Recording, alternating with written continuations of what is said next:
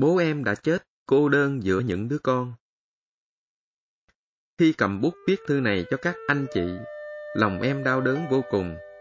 Em cứ tự hỏi rằng, em làm thế có phải là vạch áo cho người xem lưng không?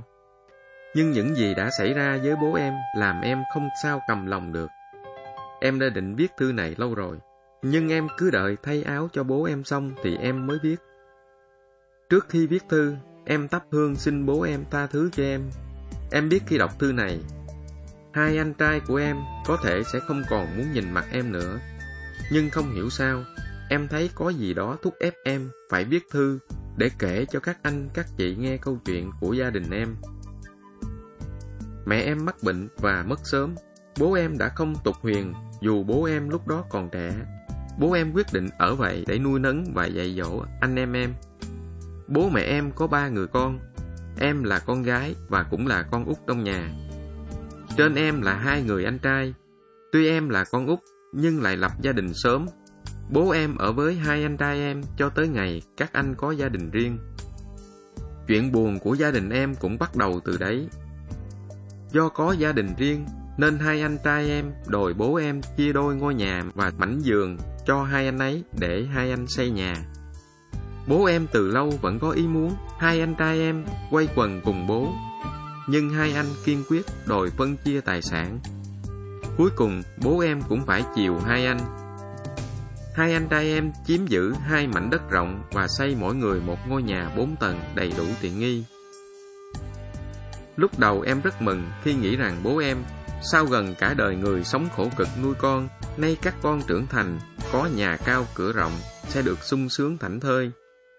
Nhưng em nào có ngờ, từ khi hai anh trai em có nhà riêng, thì bố em lâm vào cảnh khó xử. Em thấy bố em ở vật vả, lúc nhà anh cả, lúc nhà anh hai em, cả hai anh em trai đều cảm thấy khó chịu khi bố ở nhà mình quá lâu. Nhưng bố em đã âm thầm chịu đựng. Đất đai của bố em mà bố em cứ như đi ở nhờ. Bố em sống trong nhà của hai anh như người thừa, chỉ đến bữa thì bố em mới có cơ hội nhìn thấy mặt con cháu. Buồn chán quá, nhiều lúc bố em bỏ đến nhà một người bạn già và ở lại đó vài ngày. Nhưng hai anh trai em cũng chẳng hề quan tâm xem bố em đi đâu, ở đâu. Càng ngày bố em càng đau ốm luôn. Đến khi anh cả em được bổ nhiệm làm thủ trưởng một cơ quan nhà nước và anh hai em trở thành giám đốc công ty trách nhiệm hữu hạn thì bố em không còn nơi nương tựa tình cảm nữa. Bố em sống trên mảnh đất của mình giữa con trai, con dâu mà như sống trên sa mạc. Cho đến một ngày, hai anh trai em đưa ra một quyết định tày trời là gửi bố em vào nhà dưỡng lão. Khi biết tin ấy, em đã chạy đến hỏi hai anh trai em, thì cả hai nói là gửi bố vào trại dưỡng lão cho bố có bạn bè, chứ để ở nhà không có ai trò chuyện với bố. Hai anh trai em nói mọi chu cấp cho bố em đã được hai người bàn định và phân chia trách nhiệm rõ ràng, không ai thiệt cả. Em đã hết sức khuyên giải hai anh hãy để bố ở lại. Chẳng lẽ bố em có ba đứa con, đặc biệt là hai người con trai, cũng có quyền chức và tiền của, lẽ nào lại để cho bố đẻ mình vào nhà dưỡng lão? Nhưng hai anh kiên quyết giữ lấy quyết định ấy và nói nhà dưỡng lão tốt đối với tuổi già của bố em hơn hai anh trai em nói là hàng tuần sẽ vào thăm bố hoặc đón bố về nhà chơi, như thế hợp lý cho cả đôi bên. Cho đến bây giờ, em không làm sao hiểu được quyết định của hai người anh của em đã đối xử với bố đẻ của mình. Từ khi hai người anh trai của em đưa bố vào nhà dưỡng lão, đêm nào em cũng nằm khóc. Em không thể làm gì giúp bố em được. Em là phận con gái, làm dâu nhà người, hơn nữa, nhà chồng em vô cùng khó khăn. Cả gia đình mười mấy người mà chỉ ở có mấy chục mét vuông nhà. Hai vợ chồng có muốn tình cảm với nhau cũng phải chờ cả nhà ngủ say và lúc nào cũng như kẻ ăn vụng ăn trộm.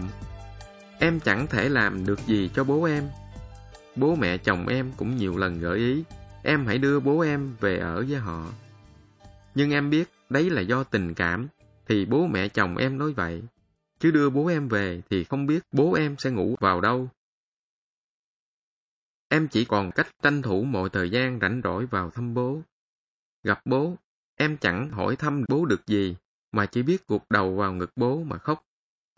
Còn hai người, anh em, thì trong mấy tháng đầu chia nhau vào thăm bố vào những ngày nghỉ, cuối tuần.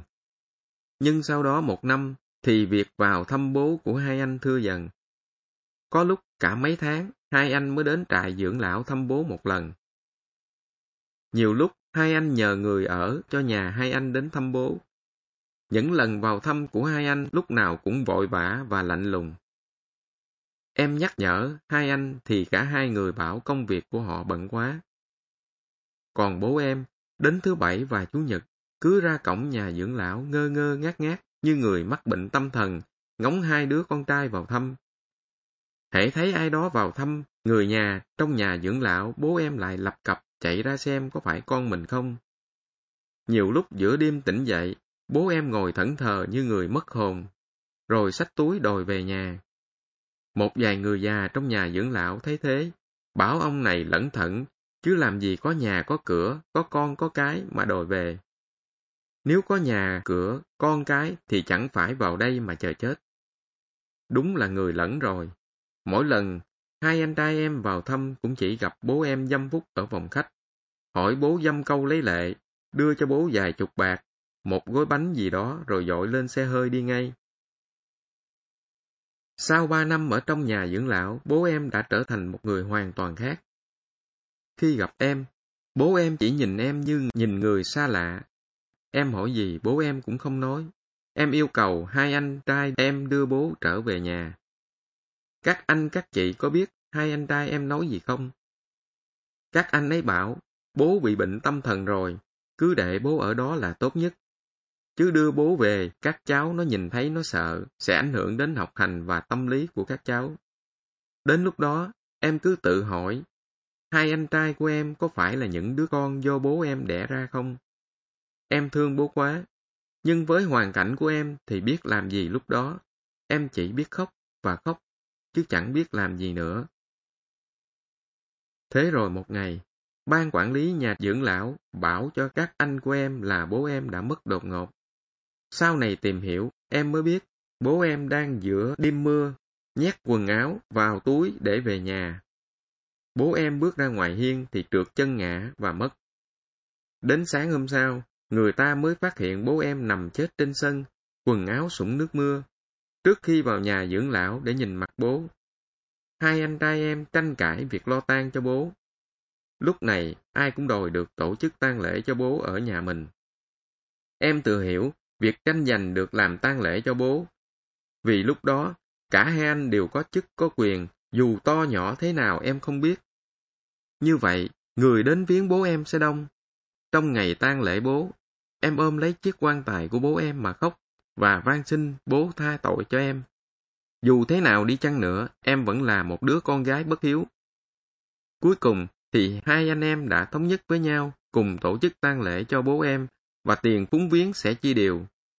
Sau khi ngôi mộ bố em vừa được đắp đầy thì hai chị dâu em vội vã trở về nhà để kiểm tiền cúng viếng và chia đôi. Tuy thỏa thuận như trước, nhưng hai anh trai em vẫn không bằng lòng nhau vì anh hai nói khách của anh ấy đến viếng nhiều hơn. Chính vì bất đồng ấy mà sau này hai anh trai em có khi cả tháng không sang thăm nhau, mặc dù nhà hai anh chỉ cách nhau một bức tường. Câu chuyện của gia đình phải kể ra thật khổ. Em không dám phán xét một câu nào, vì em luôn thấy mình là một đứa con bất hiếu. Để mong các anh các chị hãy tha thứ cho em. Cho đến bây giờ và chắc đến hết cả cuộc đời, em vẫn dày bò tự hỏi vì sao cha em lại chết cô đơn giữa những đứa con của mình như thế. Vì sao hai anh trai em lại đối xử với bố em như thế? Thư tòa soạn Chúng tôi đã đọc lá thư và chúng tôi vẫn cứ không muốn tin đây là câu chuyện có thật. Nhưng sự thật mãi mãi là sự thật, mà chúng ta, dù có muốn cũng chẳng cách nào làm khác đi được. Chính thế mà chúng tôi thật đau lòng khi nghe câu chuyện về người cha cô đơn và sự thật của những đứa con bất hiếu. Xã hội chúng ta hiện nay đã nhiều hơn những đứa con bất hiếu như thế. Đồng tiền đã chia rẽ con người với nhau. Câu chuyện này làm cho chúng tôi và bạn đọc giật mình xót xa, kêu lên rằng, cuộc đời này lại có những đứa con như thế ư. Với em, Em đã làm hết sức mình. Chúng tôi hiểu được nỗi tủi nhục và đau xót của em. Em cũng đừng lo, hai người anh trai của em sẽ không nhìn mặt em. Vì ngay đối với người sinh ra họ, họ cũng đã không muốn nhìn mặt lâu rồi, mà họ chỉ muốn nhìn mặt những đồng tiền thôi. Chúng tôi ngồi với nhau để đọc cho nhau nghe lá thư của em, rồi mỗi chúng tôi im lặng nghĩ về cha mẹ mình. Những đứa con lúc nào cũng có lỗi. Không ít những đứa con của thời hiện đại này quá say xưa chức quyền và tiền bạc mà ít khi nhớ rằng mình đang có những người cha, người mẹ đang sống trong già yếu và cô đơn. Những người cha, người mẹ không cần cái gì trên đời này hơn những đứa con. Chúng ta đánh mất nhiều thứ trong cuộc đời, nhưng chúng ta có thể tìm lại. Nhưng cha mẹ mất đi, thì chúng ta chẳng bao giờ tìm lại được nữa. Bức thư của em là một bản cáo trạng đối với những đứa con vô ơn. Nhưng những đứa con như thế không hiểu được rằng ai bắn vào quá khứ bằng súng lục thì tương lai sẽ bắn vào họ bằng đại bác. Chúng tôi chúc em bình an, bớt dày vò và dạy dỗ những đứa con của em để chúng trở thành những người con có tình yêu và lòng nhân ái.